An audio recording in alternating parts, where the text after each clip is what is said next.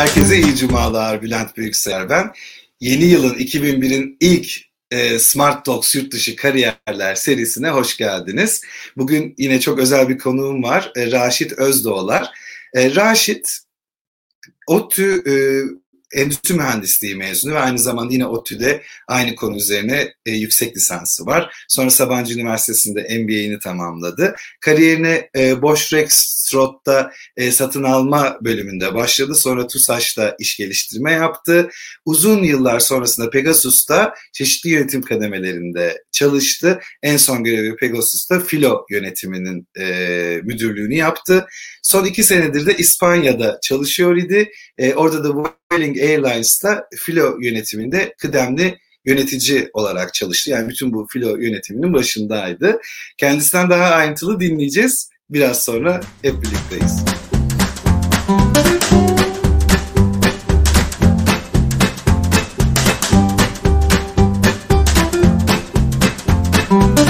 Merhaba Raşit, hoş geldin. Merhaba Bülent. hoş bulduk. Biz Hoş bulduk. Biz böyle havalı havalı yurt dışı kariyerler falan diye seri yapıyoruz ama sen de Türkiye'desin, ben de Türkiye'deyim. evet. Ne anladık bu işten diyelim değil mi? yani biraz değişik oldu dediğin gibi. Tam programı e, planlarken birden planlar değişti. Evet. İkimiz de İstanbul'da buluşmuş olduk. Aynen öyle. Ama e, bu e, bizim için değerli olan tabii ki senin İspanya'daki e, kariyerin, oradaki hikayelerin izleyicilerimize ilham verecek olan kısmı. Çok güzel bir kariyer yapmışsın Raşit. Öncelikle tebrik ediyorum seni. Biz seneler önce e, ben iş alım uzmanlığı yaparken bir pozisyonu seni almak için çok uğraşmıştım hatırlarsan. Evet evet. Bir tanışmamız oradan geliyor zaten. Değil mi? O zamandan böyle bir gözümde parlamışsın. Ee, bazı insanların öyle bir aurası vardır. Bu adam yürüyecek ya, çok başarılı olacak diye. Sen de onlardan biriydin benim için dostum. Çok çok teşekkürler ben. Ben teşekkür yani, ederim. Peki o zaman hızlı... Çok teşekkür ederim. Ee, güzel bir program yapıyorsun. Hem bilgilendiriyor insanları hem de e, e, gelecek planları için insanlara yol gösteren bir program. E, ben de takip ediyordum. Davet ettin. Çok memnun oldum. E, inşallah güzel bir program yaparız. E, ben de e, davetimi kabul ettiğin için çok teşekkür ediyorum. Söylediğin sözler çok değerli. Gerçekten birilerine katkı sağlamak için buradayız. E, senin gibi konuklarda ilham veriyor. E, bencilce de e, öncelikle bana ilham veriyor. Peki o zaman hızlıca ilk e, sorumuzla başlayalım. E, yurt dışında çalışma kararını nasıl aldın Raşit? Ee, aslında şöyle oldu. Ee, uzun yıllar Türkiye'de çalışma hayatı zaten tamamen Türkiye'deydi. 2006'dan beri işte sen de özetledin. İşte üç farklı şirkete çalıştım. Boş'ta, Tayi'de ve Pegasus'ta. Son 2007'den bu yana havacılık sektöründeyim. Havacılık sektörü zaten çok uluslararası bir sektör. Yani e, yani normal iş hayatında bile zamanımın mesela yüzde sekseni İngilizce konuşarak geçiyordu ya da İngilizce yazış, yazışarak. E, ve zamanla aslında bu uluslararası e, sektörün bir parçası olduğunu hissediyorsun ve ya acaba yurt dışında bir kariyerde yapsam nasıl olur diye düşünmeye başladım. O sırada da LinkedIn zaten e, çok güzel bir mecra. Yani tabii kariyerimizin ilk yıllarında LinkedIn gibi bir mecra yoktu. Kariyer.net vardı. E, sadece Türkiye ile sınırlıydı ama LinkedIn olunca e, orada işte CV'de available görününce bu sefer talepler gelmeye başladı. Yurt dışından çeşitli ülkelerden işte davetler gelmeye başladı. Yani görüşelim işte tanışalım. Şöyle bir pozisyon var. İlk Hindistan'dan bir pozisyon geldi. Sadece bir görüşmek için yani bir tecrübe olsun diye görüşmeye başladım ama git, gitmeye niyetim yoktu. Daha sonra farklı ülkelerden bir şeyler geldi. Ee, en son işte İspanya'da böyle bir pozisyon olduğuna dair bir headhunter bana ulaştı. Yani düşünür müsün dedi. Ben de neden olmasın dedim. Yani böyle illa yurt dışına gideyim diye bir şeyim yoktu. Ee, nasıl diyeyim? Amacım yoktu ama neden olmasın modundayım. Yani güzel bir fırsat çıkarsa giderim noktasındaydım. O noktada işte e, görüşmeye başladık. Birkaç aşama ilerledik. Gerçi e, belki onu daha sonra da anlatırım ama uzun bir süreçti. Yani bir 9 ay 9 ay süren bir değerlendirme sürecinden sonra benim e, taşınma dahil bir yılı bulan bir süreç oldu yani. ilk görüşmeden e, son taşınma sürecine kadar. E, o şekilde gelişti aslında. Tamam. Şimdi çok kilit bir noktadan bahsettin Raşit. Bu aslında dananın kuyruğunu koptuğu yer. Kararını aldın.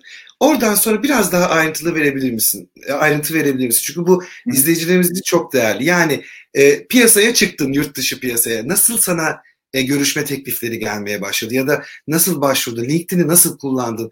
O süreci hı hı. mesela o Hindistan'a kadar ilk te, e, görüşme teklifini aldığın süreye kadar o markanı nasıl parlattın yurt dışı için?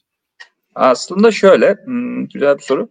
Ee, LinkedIn'de tabii normal bir CV'ni oluşturuyorsun zaten. Hani CV gibi bir e, bilgilerini zaten giriyorsun oraya. Biraz şeye girdim ben hani yaptığım işi biraz daha detaylı anlatmaya çalıştım. Çünkü filo yönetimi deyince e, insan acaba nedir kafasında canlamıyor ama yaptığım işi biraz orada tanımlamaya çalıştım birkaç maddeyle. Ee, burada biraz da şöyle zaten havayolu sektöründe çalışınca genelde havayolu e, hava yolları seni arıyor veya filtreleyince onların listesinde öne çıkıyorsun. Ee, zaten gelen e, görüşme teklifleri de genelde hava yollarıydı ya da leasing firmalarıydı. Çünkü ben leasing firmalarıyla da çok yakın çalışıyorum. Ee, o bir de şey e, kariyer LinkedIn'de şey vardı. Kariyer opsiyonları diye bir kendinizde hangi ülkelerde çalışmaya niyetiniz var? Hı. Hangi alanlar çalışmaya niyetiniz var? Onunla ilgili bir form da dolduruyorsunuz. Hı. Bunu çok kişi bilmiyor ama bu arada formatı değişmiş LinkedIn'in artık bulamıyorum o formu. Biraz daha bir, bir araştırma ben de. Ben de uzun süredir Öyle bir form vardı. Onu da doldurmuştum. O da şey e, e, aramalarda ön plana çıkmanı sağlıyormuş. Bir arkadaşımdan Hı. böyle tavsiye almıştım. Ee, yani sen da, başvurmadan da sana ulaşan oldu mu Raşit? Zaten genelde öyle oluyordu. Çok güzel. Tabii. Ya bir de şöyle Çok bir şey hani bu bizim sektörde bu konuda e, tecrübeli kişi sayısı çok az. Yani şöyle diyeyim. E, her hava yolunda e, küçük bir grup oluyor. Yani 4 kişi, 5 kişi. Yani bir direktör vardır, bir müdür vardır. İşte ben orada müdürdüm e, ekibimizde üç kişi daha vardı. Yani e, ve her ülkede de belli sayıda hava yolu var zaten. Türkiye'de belli başlı dört tane beş tane hava yolu var. Her ülkede de bu sayılarda zaten. Yani e, şöyle diyeyim bu konuda uzmanlaşmış insan sayısı zaten az dünya çapında. Az. Senin öyle bir avantajın evet, vardı. En büyük avantajım oldu aslında. Peki Raşit, e, yine de e, bir şeylerin e, işverenlerin e, işverenlerde cümleyi kurayım. E, sende işverenleri çeken bir e, profil tanımı olmuştur. Özellikle LinkedIn'de neyi güncellemek sana kritik geldi? Bu bir e, ülkeleri seçmek dedin. Bir ona bakacağız hala öyle bir şey var mı diye bak emin olamadım onda. Bir de şey çok önemli. Ben hep danışanlarıma da bunu öneriyorum. E, profil yani tecrübeyi çok iyi aktarmak. Tecrübeyi nasıl iyi aktardığını düşünüyorsun metinlerde?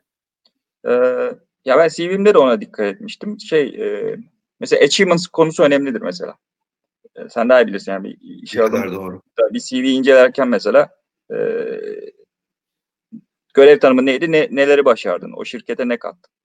Hatta o, o tarz bilgiler vermeye e, şey yaptım, gayret ettim. E, yani biraz bu tür şeyler ön plana çıkartıyor. Çok güzel. Yani aslında LinkedIn'le sen bu bağlantıları kur, kurmuş oldun. LinkedIn evet, tek başına evet. bile yetti yani. Evet gerçekten. Peki e, birazcık bahsettin ama en son e, tahlilde İspanya'ya nasıl karar verdin? Dediğim gibi o da şey aslında o da biraz komik. Ee, ben İspanya, Barcelona'ya ilk 2014 yılında turistik amaçla gitmiştim. Ee, çok da beğenmiştim yani. Çok güzel bir şehir, yaşan, yaşanabilir bir şehir diye düşünmüştüm. Sonrasında da bu süreçte işte İspanya'dan, Barcelona'dan böyle bir pozisyon var. Düşünür müsün deyince e tabii dedim yani. Güzel de bir şehir. Yani yaşamak, yaşanabilecek bir şehir diye düşünüyordum. Yani orada bir hasbel kader oldu aslında. Tamamen ben illaki İspanya'ya gideceğim, İspanya'da yaşayacağım, İspanya'da kariyer hedefliyorum gibi olmadı. Hani biraz şey oldu ne diyeyim. E, o şekilde hasbel kadere gelişti biraz. E, mutlaka tabii ki farklı parametrelerde olmuştur. Ne bileyim benim aklıma ilk gelen hani Hindistan çok uzak. Ne bileyim ha. belli bir yaştan sonra gitmek gelmek de zor. Ama İspanya Avrupa Birliği'nde kültürümüz daha yakın. Tabii tabii ee, ya. O, böyle... Orada bir fikre var zaten kafamda. Bir zaten e, e, çok da a, ailem de var, eşim de var, çocuğum da var. Onları da düşününce mesela Hindistan çok gözümde bir Zaten yalnız olsam bile Hindistan'ı düşünmezdim. Biraz böyle Hindistan'a karşı benim şeyim ön yargım var. böyle hijyen koşulları falan düşününce e, sağlık şartları çok da çekici gelmemişti. Ben zaten direkt onu elemiştim. Avrupa tabii e, İspanya kültür olarak da bize çok yakın. Yani Akdeniz kültürü. E, yani Türkiye'de giden birçok arkadaşım da vardı orada. Yani orada tanıştığım insanlar da vardı. Herkes çok mutlu çünkü e, İspanya'nın bir de şöyle bir yanı var. E, insanları daha böyle e, humanist yani daha böyle bazı Avrupa bazı Avrupa'da bazı ülkelerde şey vardır hani milliyetçilik gibi bir e, akım vardır. Orada pek yoktu o. Yani e, herkesi olduğu gibi kabul ediyorlar. İşte Türkiye'den geldim deyince hiçbir ön yargı yok. Aa çok güzel biz Türkiye'yi çok severiz. Kapadokya, İstanbul birçok kişi gitmiş zaten gezmiş. Ee, işte Türkçe mer- merhaba nasılsın gibi muhabbetler dönüyor. Yani Türkçe konuşmaya gayet ediyorlar. Yani bir de şey var. Türk dizilerinde çok etkisi var. Ee, oradaki işte televizyonlarda Türk dizileri de yayınlanıyor ve oradan da bir kültürel e, etkileşim olmuş. Onun da faydası var bizim açımızdan. Çok güzel. Akdeniz sıcakkanlılığı aslında evet, ortak evet. nokta değil Tabii. mi? Doğru. E, Raşit aslında tam soracağım soruydu biraz önce bahsettiğinde aile etkeni. E, çünkü sen evlisin, bir çocuğun var, e, yurt dışına gitmeyi planlayan birçok insan da öyle. Bazen kendi çocukların geleceği içinde. E, bunu hangi aşamada konuşuyorsun işverenle? Yani sizin benim ailemi sağlayacağınız olanaklar ne? Onları rahat getirebilecek miyim? O deneyim nasıl gelişti senin işe alımında? Aslında görüşme sırasında konuşuluyor bu ilk e, mülakat sırasında. İşte evet ailem var, işte e, eşim var, çocuğum var. İşte şey diyorlar, e, çalışma izni çıkartabiliyoruz. Oturma izni zaten çıkıyor. E, aileyle birlikte taşımak için gereken ne varsa şirket yapıyor zaten. O noktada hani nasıl diyeyim şirketin zaten bu tür konuları çözmesi gerekiyor. Yani çalışana bu tür, tabii, tabii, bu tür sıkıntılar çıkartmaması gerekiyor. Ee, Havacılıkta daha da oturmuştur zaten. Çok alışık oldukları için bu tür böyle tabii, tabii. E, lokasyonlara değil mi? Aynen öyle. Bir de e, Vueling'in şöyle bir özelliği vardı. Çok uluslararası bir şirket. E, 50'den fazla ülkeden insan çalışıyordu. Yani 50 farklı kültür vardı. Ve bu tarz şeylere alışkınlar dediğim gibi. Yani uluslararası şirket olduğu için e, tek ben değildim yani yurt dışından gelen. Benim mesela direktörüm de benden bir ay önce başlamıştı mesela. O da Amerika'dan gelmişti. O da aynı benim gibi süreçlerden geçti. Çok uluslararası bir e, kuruluş olduğu için dediğin gibi alışkınlar zaten. İspanya henüz gitmedin. O kısma gelmedik. Ama ondan önceki son soru. Gitmeden önce İspanya için ne tür hazırlıklar, araştırmalar yaptın? Ha mesela e, şey açısında öyle bir tavsiyem olacak zaten e, dinleyenlere. Eğer yurt dışına taşınmayı düşünüyorlarsa be, ülkeye gitmeden önce o ülkenin e, şeyini e, ne derler e, alım gücü işte maddi olarak e, şey satın alma endeksi mi diyorlar? Satın alma İş, endeksi gibi o tarz şey, şeylere bakmıştım mesela. Endeksi, yani. Evet. Mesela Numbeo diye bir şir şey var, site var biliyorsundur belki. Ee, şehirlerin işte alım gücüne göre kıyaslıyor. Mesela İstanbul'da e, şu kadar para kazanıyorum. Bunun Barcelona'daki karşılığı şu kadardır. Hani hı hı. o tarz bir araştırma yapmıştım yani. O da işte. Bir daha söyler misin site ismini? Numbeo. Numbeo tamam. Hı hı. Ee, yorumlara yazalım. Numbeo. E, tabii yorumlara yazarız onu. Ee, mesela ona bakmıştım. Ondan sonra işte ev kiraları nerelerde yaşanır. Öncesinde ben şöyle şöyle bir şey yaptım eşimle birlikte. Ee, Orada yaşayan bir Türk vardı. Bir arkadaşım vasıtasıyla tanıştık, tanıştırdı. O da e, İspanya'ya taşınan kişiler için bir danışmanlık veriyormuş. Yani e, onlara yol gösterici. Çok e, güzel böyle bir bir saatlik bir e, görüşme yaptık. İşte anlattık. İşte çalış, çalışma koşullarımız, o ailemizin koşulları bu. Bize e, en uygun lokasyon nedir yaşamak için? Onu tavsiye eder misin dedik. İşte e, çocuk için kreş vesaire onları önerdi bize. Biz mesela e, oturacağımız yeri, e, ev kiralayacağımız mahalle onun sayesinde belirledik ve çok da memnun kaldım. Hani böyle e, nasıl diyeyim? Biraz daha bilinçli gitmiş olduk. Bu, bu çok çok oldu. çok güzel e, somut bir öneri aslında. Hı hı. Aynen yani her seferinde Amerika'yı yeniden keşfetmeye gerek yok gerçekten. Tabii. Bu işi uzun yani ayırabilecek bir bütçen varsa bu işi e, uzmanlık olarak yapanlar var. Dediğim hı gibi danışman firmalar var. E, kaynaklar sonsuz. E, bizim programlarımız gibi mesela. Tabii tabii. Ya bir de işte Peki. forumlar var, internette çok yerler var, araştırabiliyor. Bu arada Facebook'ta mesela her ülke için bir Türk grubu var. Mesela İspanya için, Barcelona için bile 3 tane 4 tane Facebook grubu vardı. Onlara Aynen bakıyorum. Öyle. Bakıp inceledik işte. İnsanlardan görüş aldık. Direkt birebir konuştuk mesela Facebook'tan. Ben yani, de çok faydalandım o şeyden. Hı. Çok bazen bilgi kirliliği oluyor. Hele İngiltere'de daha çok Türk var ya çok fazla grup var. Ama çok çok evet. faydalandım. Hele o Facebook'a arama özelliği geldikten sonra istediğin konuda çok güzel bilgilere ulaşabiliyorsun gerçekten Facebook'ta. Aynen, aynen. E, Raşit aslında e, ha şu bir sonraki soruma sormadan önce ben şey söylemeyi unuttum. Lütfen yorum kısmına e, merak ettiğiniz sorular olursa yazın sevgili izleyicilerimiz. Şimdi aslında ben biraz e, İspanya'da ilk ayı soracağım ama e, Barcelona'da yaşadın aslında Katalan bölgesinde İspanya'da da çok kültürlülük söz konusu. Dolayısıyla anlatırken hani Katalan ayrımı da var aslında işin içinde. E, ama ben şeyi çok merak ediyorum. Gittin İspanya'da ilk ayın nasıl geçti? Nelerle uğraştın, neler yaptın, ne zorluklarla karşılaştın gibi Aslında, öyle bir özet geçmeni rica ediyorum. Tamam.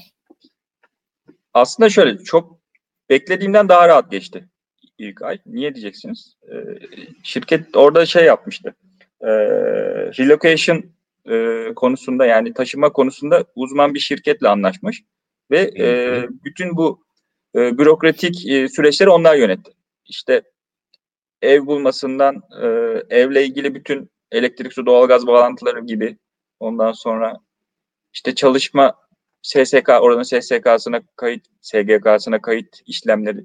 Yani aklınıza gelebilecek e, bir ülkeye ya da bir şehre e, taşınırken yapmanız gereken bütün bürokratik işlemleri onlar yaptı. Sadece ben gidip imza atıyorum yani. Çünkü orada dil çok önemli yani. İspanyolca bilmiyorum. Yani çatpat gitmeden önce bu arada ön hazırlıklar arasında e, biraz İspanyolca dersi de aldık. Eşimin e, bir arkadaş İspanyolca hocasıydı. Ondan birebir ders aldık mesela ama yani o tarz prosedürleri yönetecek kadar değil tabii yani sadece seviyesinde. Turist seviyesinde bir İngilizce şeyimiz var İspanyolcamız. Ondan sonra e, o bir de e, devlet kurumlarında daha çok Katalanca da konuşuluyor. İspanyolcanın haricinde. E, memurlar daha çok Katalanca konuşuyor. Yani ben tek başıma gitseydim herhalde çok büyük zorluklar çekerdim. Çünkü e, o açıdan avantajlıydık yani şirketin öyle bir e, aracı kurumla iş yapıyor olması benim için çok büyük avantajlı. E, zaten ilk bir ay otelde kaldık ev bulana kadar. Bir ay değil de işte 15-20 gün kadar. E, evde e, yine o şirket sayesinde aynı zamanda emlakçılık da yapıyorlardı. E, güzel bir ev bulduk işte o dediğim lokasyonda.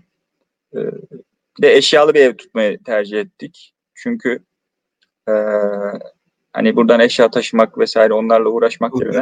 Ne olacağı belli değil falan tabii, ki. Tabii. E, bak işte pandemi patladı falan. Bir de sen Aynen. pandemi öncesi tam böyle cık cıklı o Barcelona'nın Barcelona olduğu dönemde. Tabii tabii May- Mayıs'ta taşındık.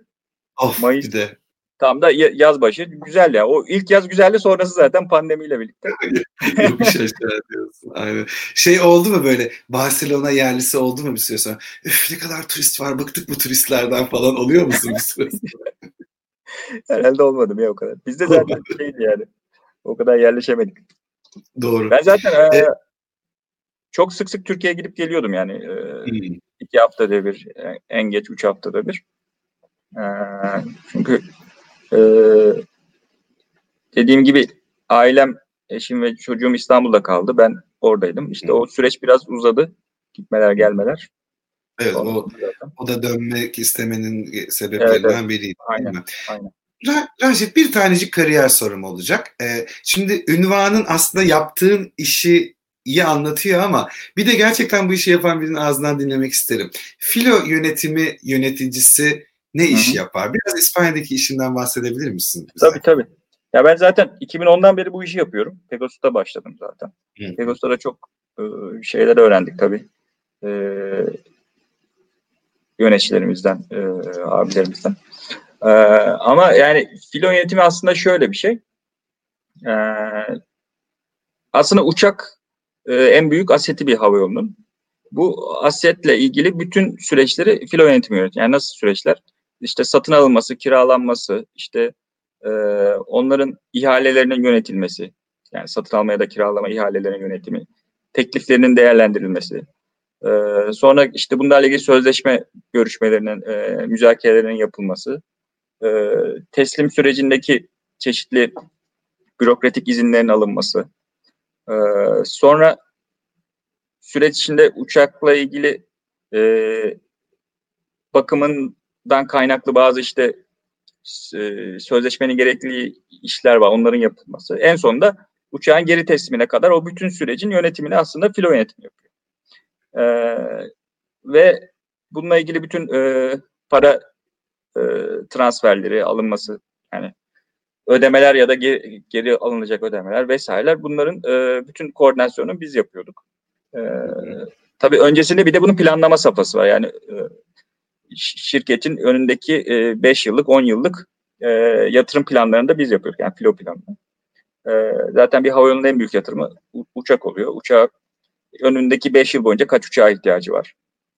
E, nasıl bir konfigürasyona ihtiyacı var vesaire. Bunları biz yapıyorduk. E, başka ne anlatabilirim? Ve, ve ha, aslında en kritik nokta biraz farklı e, disiplinlerin e, harmanlanması aslında filo yönetimi. Yani endüstri mühendisi hmm. olduğum için de bu konuda daha yatkınım. Yani biliyorsun endüstri mühendisi biraz her şeyden biraz biraz ve burada çok işe yarıyor bu. Çünkü e, teknik bilgiye ihtiyacım var. Yani uçağı teknik olarak anlaman gerekiyor. E, finans bilgisi gerekiyor. Bu bütün e, para transferleri ve bunun işte finansal modelini kurman gerekiyor. Bir fizibilitesini yapman gerekiyor. İşte şu an sabah tamamen sallıyorum ama bir optimizasyon becerisi gerekiyor tabii, belki de. Birçok şey optimize etmen gerekiyor. Zaten işte kaynakları, e, parayı ve şeyi, zamanı. E, bir de hukuk bilgisi de gerekiyor. O sözleşmeleri anlayıp sözleşmelere yorum yapabilmek. Ya bir hukukçuyla, avukatla hukuk alanında konuşman gerekiyor. Bir teknik e, mühendislik birimiyle uçağın teknik e, özellikleriyle ilgili konuşman gerekiyor. Bakımıyla ilgili konuşman gerekiyor. E, muhasebeciyle, finansçıyla da e, bilançodaki uçağın e, değeriyle ilgili konuşman gerekiyor. Yani hepsiyle ilgili bir e, bilgin olması gerekiyor ve bunlarla bunları harmanlaman gerekiyor. Yani aslında hepsini optimize etmek gerekiyor. Çok güzel. Sen böyle anlatırken hep kafanda böyle transfer edilebilir, transfer edilebilir e, şeyleri çekiyor böyle kelimeleri. Gerçekten tecrüben çok transfer edilebilir bir şey ki havacılık sektöründe bu çok gerekli muhtemelen. Yani sen Mogadishu'ya da gitsen, Zimbabwe'ye de gitsen e, orada filo yönetebilecek e, bir tecrübe. Bunu niçin söylüyorum? Özellikle e, kariyerin başında olan genç arkadaşlar bizi izliyorsa çok önemli bir avantaj elde edebilirler kararlarında. Yani transfer edilebilir yetenekler ve tecrübelerini e, güçlendirirlerse dünyada her yerde iş görürler. E, senin örneğinde olduğu gibi. Aynen, aynen dediğin gibi. Zaten e, ilk başta sordu yani e, yurt dışında iş bulabilmenin en büyük sebebi neydi? Yani bu belki transfer edilebilir e, tecrübeye sahip olmak e, dediğin gibi. Ve e, aslında spesifik bir tecrübe. Yani e, dediğin bir, gibi. Bir yandan da değil mi? Evet. evet. Ama bu şehre adapte edilebilir. Sadece havayolu üzerinde düşünmemek lazım. Yani bir aset sahibi yani bu yani ulaştırma ile ilgili her alanda da çalışılabilir. Lojistik olabilir. E, kargo şirketleri işte diğer ulaşım şirketleri. Doğru, ee, doğru. Yani illa da filo yönetiminde kalacaksın diye bir şey yok. Tabii, Başka tabii, tabii. ünvanlara da transfer edilebiliyor. Bu da güzel bir şey. Tabii, Peki tabii. E, çalışma kültüründe ne tür farklılıklar gözlemledin İspanya'daki deneyiminde? Türkiye ile İspanya'yı karşılaştırman gerekirse. Yani insanlar orada daha çok e, zamanlarına daha çok önem veriyor. E, hmm. Yani kişisel zamanları çok değerli. E, hani saat 5 oldu mu 6 oldu mu basıyor gidiyor. Kalan işi yarın tamamlarım diyor. Hani o tarz bir kültür var orada. Belki biraz Patronlar da, da bu kafada o zaman. Yani kimse itiraz da etmiyor diye anlıyorum. Tabii tabii yani. Hı-hı. Biraz öyle dediğin gibi. Ee, yani hafta sonu çalışma diye bir şey yok zaten. Ee, şey çok güzeldi. Mesela e, cuma günleri daha az çalışılıyor. İşte saat iki buçuk gibi paydos oluyor. Ee, Temmuz, Ağustos arası iki, iki ay boyunca da her gün iki buçukta paydos yapılıyor. Aa, ne yazı, güzel. yazı daha iyi değerlendirmek için. Ya şey Oo. çok güzeldi. O çok hoşuma gitmiş. Ee, bir yıl boyunca çalışman gereken saat belli. Toplam işte 1350 saat mi ne? Hmm. Eğer o yılki işte resmi tatiller o, ona el vermiyorsa şirket ekstradan birkaç gün tatil veriyordu takvime. Bu, bu günlerde şirket kapalı gelmeyeceksin diyorum mesela. Vay, sadece Çalışma şirket. saatini tutturmak için. Ya Yani Türkiye'de. İngiltere'de de o yıllık çalışma saati var ama hiçbir şekilde yorumlanmıyor tabii bizim burada. Ya o Çok iyi. şirket kültürüyle alakalı olabilir. Yani her şirket böyle yapacak Hmm. diye bir şey yok. Ee, Boeing öyle yapıyordu. Ya havacılık gibi böyle çok e, ne de fast paced hani çok böyle hızlı dinamik bir e, meşgul bir sektörde bile böyle bunlara dikkat ediliyor olması ilgimi çekti aslında. Aynen, aynen. Peki İspanya'da yaşamak sende neleri değiştirdi Raşit? Yani bayağı bir şey değiştiririz zannedersem. Ee, belki dışarıdan bir gözle bakan bir insan daha iyi yorumlar ama ee, mesela şöyle bir ee, sen daha iyi bilirsin. Yani konfor zone diye bir şey var. Hı hı. Yani konfor alanı. İnsan e, aynı şeyi yaptığı sürece sürekli e, o artık o rahat e, ortamdan ayrılmak istemiyor ve ayrılmakta zor geliyor. Ben onu kırdım ve bu benim için güzel bir deneyim oldu aslında. Ee, işte Kendini yeniden mi? sınadın aslında belki değil mi o aşamada? evet yani iş değiştirme ötesinde ülke değiştirdim, şehir değiştirdim. Ee, yeni bir kültür, yeni insan çevresi. Ondan sonra yeni bir dil. Hani dil bile farklıydı. Ee, onun haricinde e, aslında hani birçok şey değişti. Sadece iş tanımım çok değişmedi. Yani aynı yaptığım işin e, benzerini burada yapmaya başladım. Ee, o açıdan e, bu işte dediğim gibi bu e, konfor alanından çıkmak bana çok şey kattığını düşünüyorum. Hı hı. Ee, işte O da sende İspanyolcam oldu. Çok güzel. Peki şöyle iki seneye yakın kaldın İspanya'da. Döndüğünde ya şunu şöyle yapsam daha iyi olurdu dediğin bir deneyim geliyor mu aklına? İlk güne dönsen neyi farklı yapmak istersin? Ki çok ayakları yere basan şekilde gitmişsin. Hani şirket gerekli desteği sağlamışsan, gerekli Hı araştırmaları yapmışsın, hatta profesyonel hizmet almışsın bununla, bununla ilgili. Ama mutlaka hayat bu yani. Bir şeyleri farklı yapmak isteyebiliyor insan geriye dönünce. Sen neyi düzeltmek, neyi farklı yapmak isterdin? Aslında öyle çok da keşkem yok. Yani iyi ki yapmışım diyorum. iyi ki gitmişim. Çünkü bir yurt dışı tecrübesi edinmiş oldum. Yani belki bir sonraki kariyerimde yine başka bir ülkede olabilir. Yani Türkiye'de olmasa bile e, yakın bir coğrafyada yine farklı bir yerde olabilir. E, ve bana çok şey kattığını düşünüyorum ama keşke dediğimde çok bir şey yok aslında. Dediğin gibi daha planlı programlı gittik. Ha, hatta şöyle bir şey yapmıştık mesela şimdi. E, ilk yıl için bir tane e, MS Project'te tatil planları çıkarttık.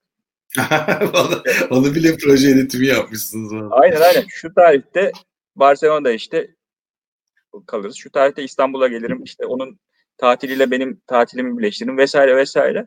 Ve o planı bir yıl boyunca neredeyse %90-95 seviyesinde Süper. e, gerçekleştirdik.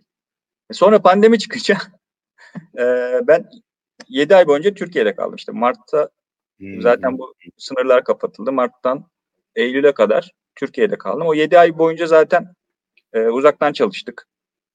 Ee, Evet o da çok havacılık sektörüne darbe tabii. vurdu değil mi ilk aşamada? tabii, Doğru. tabii, tabii. O da çok etkiledi yani. Ee, şey diyecektim tam bu kadar dağınık coğrafya demek çok planlı programlı olunca hatta böyle MS Project gibi tool'lar kullanınca bir şekilde planlar gerçekleşiyor demek. Aynen çok, aynen. Çok hoşuma gitti.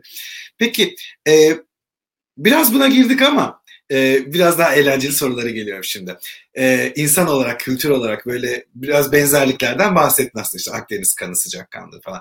İspanyollarla böyle e, farklı ve benzer yönlerimiz diye bir soru sorsam nasıl listelersin bize? Yani benzer yönler mesela yeme içmeyi çok seviyorlar. Yani bizim gibi. Yani şey zaten Ee, bu pandemiden dolayı bazı önlemler alındı. Alınan ilk önlem saat 10'dan sonra evden çıkmayacaksınız. Yani insanlar çünkü saat 10'dan sonra sosyalleşiyor. Yemek, içme, birlere, ikilere kadar. Orada değil mi? Akşam yemekleri 9'larda falan başlıyor. Tabii tabii tabii. Zaten yemek saatleri de çok ilginç. Ee, öğle yemeğini saat 3 gibi yiyorlar. Akşam yemeğini saat 8 gibi yiyorlar. Yani hı hı. Biraz böyle kaymış durumda saat mefhumu. Ondan sonra. Diyetisyenlerin ee, bütün ezberliğini bozuyorlar orada. Benim aynen, aynen. İtalyanlar, İspanyollar 8'de yiyor. Kardeşim nerede bu 6'dan sonra yemek kuralı diyorum yani. İşte bir obezite yok adamlar. Obezite yok gerçekten. Ben de onu diyecektim. Ee, İnsan gibi yiyorlar. Herhalde öyle. Spor da yapıyorlar. Ben mesela e, oradayken düzenli olarak spor da yapıyorum. Mesela Türkiye'de yapamadığım bir şeyi orada yaptım. E, haftanın en az 2-3 günü spor salonuna gidiyorum. İşte yüzüyordum, spor yapıyordum. Biraz kendime de daha, daha çok zaman ayırabilme şansım olmuştu. E, o açıdan da katkısı oldu bana. E, kültür diyorduk. E, farklılık aslında farklılık deyince çok da pek bir şey gelmedi aklıma. Bir şey gelmiyor. Yani şu, yani, şuradan gelebilir. O yüzden mesela öyle... adaptasyon kolay oluyor. Onu dedim ya. e, Türkiye'den birisi İspanya'ya Barcelona'ya taşınca adaptasyon çok hızlı oluyor. Sanki uzun yıllarda orada yaşıyor musun gibi. Zaten Türkiye'den çok farklı. Mesela olumlu olarak şu şunu söyleyebilirim. Ee, mesela şehir içi e, şey toplu taşıma olayı çok iyi. Türkiye ile kıyaslanamayacak seviyede. Ee, çok düzen yani işte metrosu vesaire bayağı yaygın bir metro var. Gidenler zaten biliyordur. Ee, ama Avrupa'nın diğer ülkeleri mesela kuzey ülkelerine göre de az da olsa bir kaos ortamı da var yani Türkiye kadar olmasa bile. Ee, hani böyle bir orada da bir harmanlanmış gibi hani böyle Avrupa'nın düzeniyle e, Akdeniz'in bu şeyliği rahatlığının bir e, karışımı var aslında. Güzel bir kombinasyon olmuş. Katılıyorum. Yani bu İspanyol İspanyol AB'ye dahil olması hani bizim çok çocukluğumuzda denk gelen bir şey değil. Bayağı yetişkindik. Hani dışarıdan gözlemlediğimiz kadarıyla gerçekten İspanya kültürü bir şizofreni yaşadı aslında AB'ye katılırken. E, dediğim Aynen. gibi çok daha bize benziyorlar bazı açılardan falan. İtalya benzerlikleri falan hep anlatılır ya. Peki şimdi daha da keyifli bir soruya geleceğim. Hele hele Barcelona gibi sosyal yaşamın göbeği olan bir şehirde yaşamışsın. İspanya'da sosyal yaşamı nasıl gözlemledin? Nasıldı sosyal yaşam? Bu bence bu da önemli bir soru. Neden? Çünkü giden insanlar o ülkeyi de yaşıyorlar. Sadece çalışmak değil yani. O yüzden bu soruyu e, senden cevabını senden dinlemek istiyorum. Tabii tabii. Ya dediğim gibi e, eğlenmeye işte yeme içmeyi çok seven bir kültür. E, bizde e, mesela şirket arada işte yılda bir iki defa işte parti veriyor. İşte yaz partisi, işte kış, yılbaşı öncesi parti vesaire. Hani e, eğlenmek için bir bahane arıyorlar. Öyle diyeyim size. Değil mi? her, her fırs- hiçbir fırsatı kaçırmıyorlar. Evet, fırsatı kaçırmıyorlar. Ee, bizim de orada işte Türkiye'den gelen bir arkadaş grubumuz var. Orada tanıştığımız arkadaşlar da var. Biz bile kendi komünitemizi kurmuş olduk aslında biraz. Ee, bir aslında şey orada işte bir WhatsApp grupları, Facebook grupları insanlar birbiriyle konuşuyor, e, paylaşıyorlar. İşte belli eventler yapılıyor. E, o tarz bir e, sosyal hayatın içine girdim. Bir de şöyle oluyordu mesela. E, ben orada olunca Türkiye'den bazı arkadaşlar e, hazır Raşit oradayken bir Barcelona'ya gidelim gezelim. Mesela o ilk yaz döneminde öyle şeyler de oldu. E, onlar gelince turist gibi işte ya şehir içinde ya da yakın çevreye gidiyorduk vesaire. Bir süre sonra aynı yerde gezmekten bıkmaya başladı. Onlara çok ilginç geliyor tabii mi? Sen artık böyle beşinci kez Gaudi'nin bilmem ne bahçesini görünce fenalık gelmeye başlıyor tabii. Ee, çok çok güzel bir yere bağladın. Tam da sorularından biriydi aslında. O yüzden biraz daha detay rica edeceğim. E, çünkü deneyimlemişsin. İspanya'da Türk diasporası nasıl? Bu sorunun altındaki subliminal neden de aslında şu. E, çünkü ülkeden ülkeye çok değişiyor. Ben şeyi fark ettim. Gerçekten yaşamanın daha zor olduğu, para kazanmanın daha zor olduğu ülkelerde Türkler birbirlerine çok da destek değil gibi. Herkes kendi gemisini kurtarma derdinde. Ama bazı ülkelerde çok iyi e, bir şey görüyoruz. Community görüyoruz. İspanya'da Türk diasporası nasıl senin deneyimlediğin kadarıyla? Aslında şöyle e, yaklaşık 1000 1500, 1500 gibi sayıda Türk var Barcelona'da. E, ve e, o, o kadar çok fazla değil. E, ve yani tamamı neredeyse hep böyle eğitimli. İşte Beyaz üniversite mezunu, en az üniversite mezunu, akademisyen işte master'a doktora gelmiş öğrenci mesela orada kalmış çalışmaya başlamış. Çok kaliteli e, eğitimli bir e, kitle var. E, ve hani ikinci nesil, üçüncü nesil mesela Almanya'da, Hollanda'da öyle nesil nesil bir Türk diasporası var ama İspanya'da daha işte genelde bizim yaş grubu e, insanlar var. E, çok eski tarihli değil diaspora yani. Değil, değil. Değil. Zaten sayı da çok fazla yok. O yüzden hani e, orada bir dayanışma gerçekten vardı. Bu hem sosyal medya tarafında hem e, normal e, işte sosyal hayatta. E, mesela oradaki şeye de çok e, konsolosluk var işte Barcelona'da. Onlar da çok yardımcı oluyor her konuda. Hmm. Mesela başımız sıkıştığında hemen arıyorduk. Mesela o e, WhatsApp gruplarından birinde o konsolosluktan bir e, görevli de üye. Her an bir soru olduğunu hemen cevap veriyor mesela. Ve anında 300 kişiye falan yayılıyor bilgi. Hani herkes e, anında o bilgiyi alıyor oradan. E, o açıdan çok rahattık. Yani güzel bir ortam vardı yani Türkler açısından. Ben, gerçekten Türkleri de tanıyorlar ve seviyorlar. Ben de deneyimledim bunu turist olarak. Evet, evet. Ya şimdi bunu bu programda anlatmazsam başka hiçbir yerde anlatamam zaten. O yüzden bir anımı anlatmak istiyorum e, size, sana ve seyircilerimize. Barcelona'ya gittim böyle tam şebelek turist kıvamında geziyorum falan filan ama yani şimdi bir ne bileyim Norveç'e gitsem Türk ya da Orta Doğulu olduğum anlaşılır tamam mı sakal falan filan böyle. Ama İspanya'da benden çok var yani hani e, bir Kesinlikle. konuşmadan nasıl Türk olduğum anlaşılır bilmiyorum. E, şey La Rambla'da e, İstanbul İstiklal Caddesi gibi çok ünlü Barcelona'da bir cadde vardır bilirsin.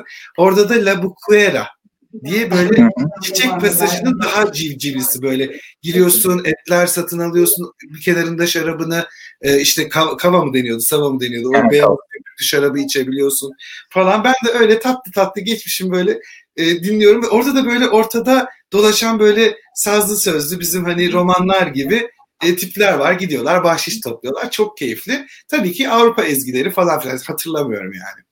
Ya adam ben böyle şarap içiyorum kenarda üç kişiler bak Geldiler videosu bile var. E, baktılar böyle sadece baktılar tamam mı? Türka, Türko dedi tamam mı böyle? Yes Türko abi şarkıcı karısı Binnaz'ı çalmaya başladı adamlar bana ya. Türkçe. Ama üç kişi ben böyle şoklar yaşıyorum falan böyle.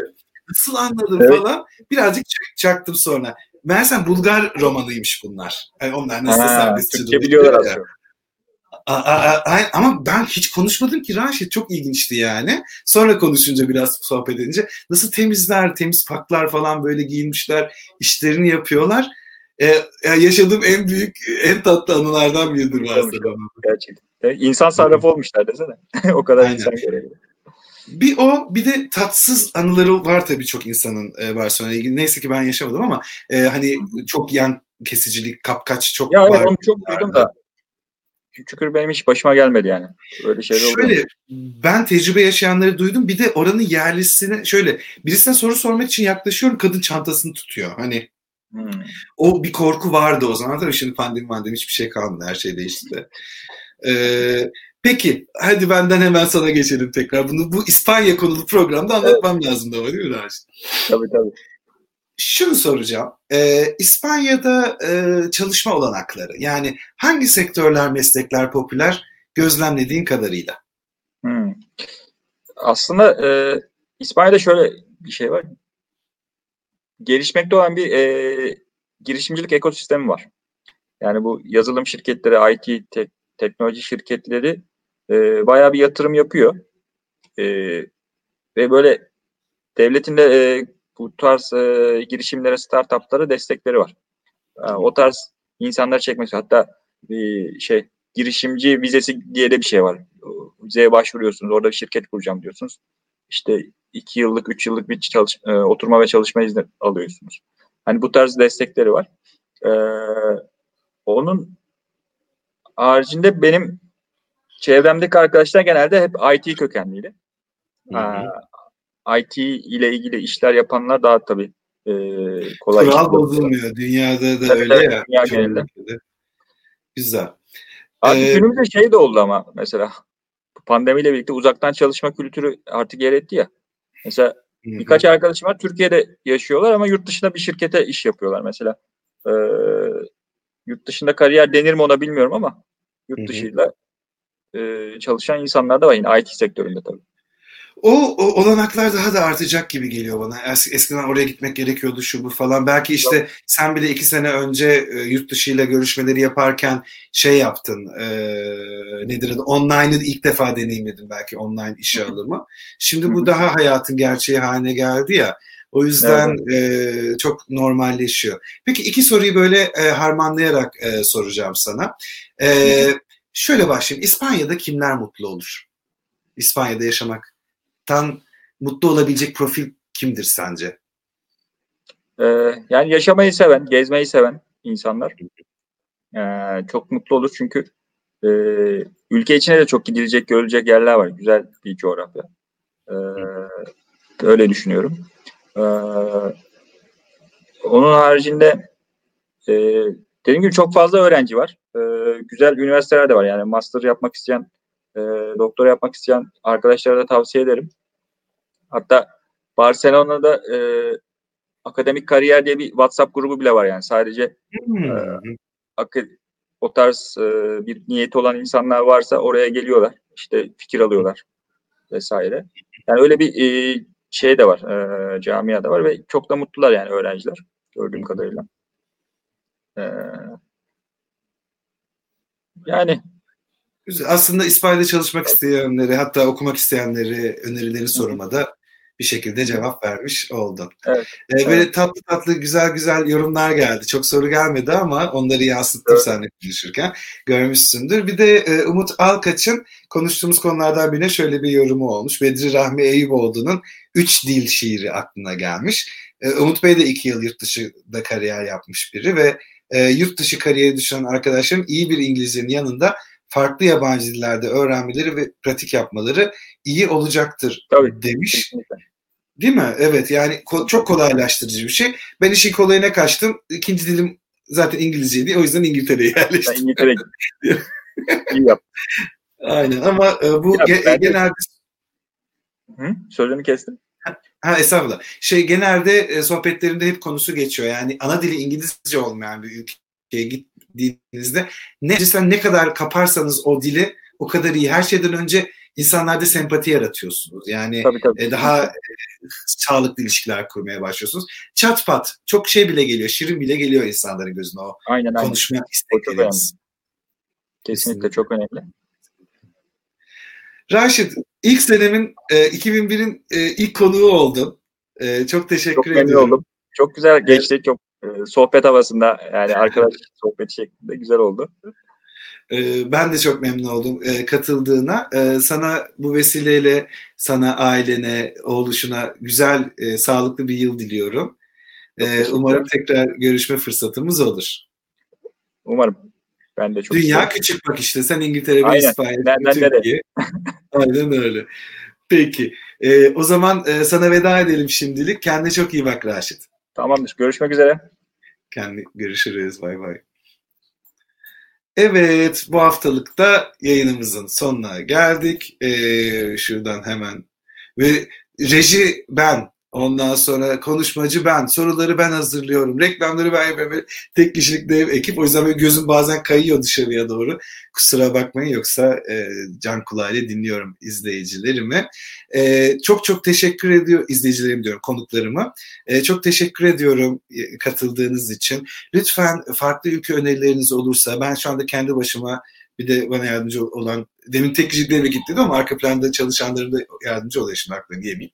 Ee, biz birlikte böyle üretmeye çalışıyoruz ama farklı önerileriniz olur, sorularınız olur. E, farklı planlarımız da var bu serilerle ilgili. E, ileride e, daha da faydalı olabilecek. Dolayısıyla lütfen e, ülke seçimlerinizi, soru seçimlerinizi bize gönderin. Hepsini e, birlikte kullanmaktan çok keyif alırız. E, çok teşekkürler dinlediğiniz için. Önümüzdeki hafta Cuma bir sonraki konuğumda görüşmek üzere.